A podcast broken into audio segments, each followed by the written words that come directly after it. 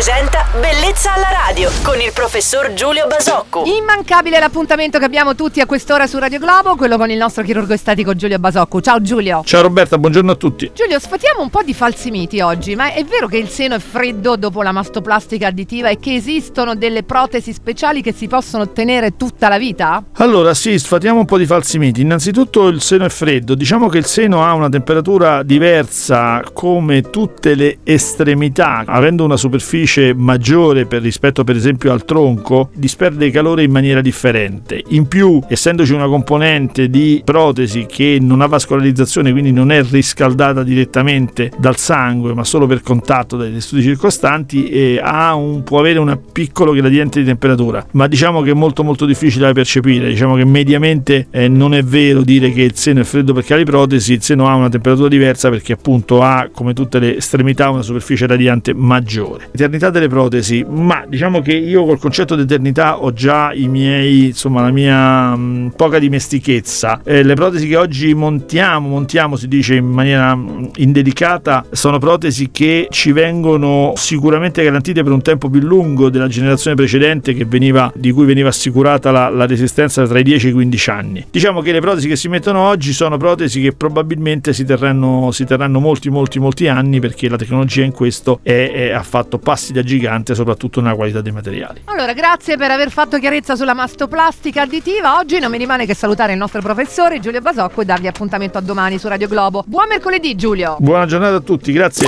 Bellezza alla radio!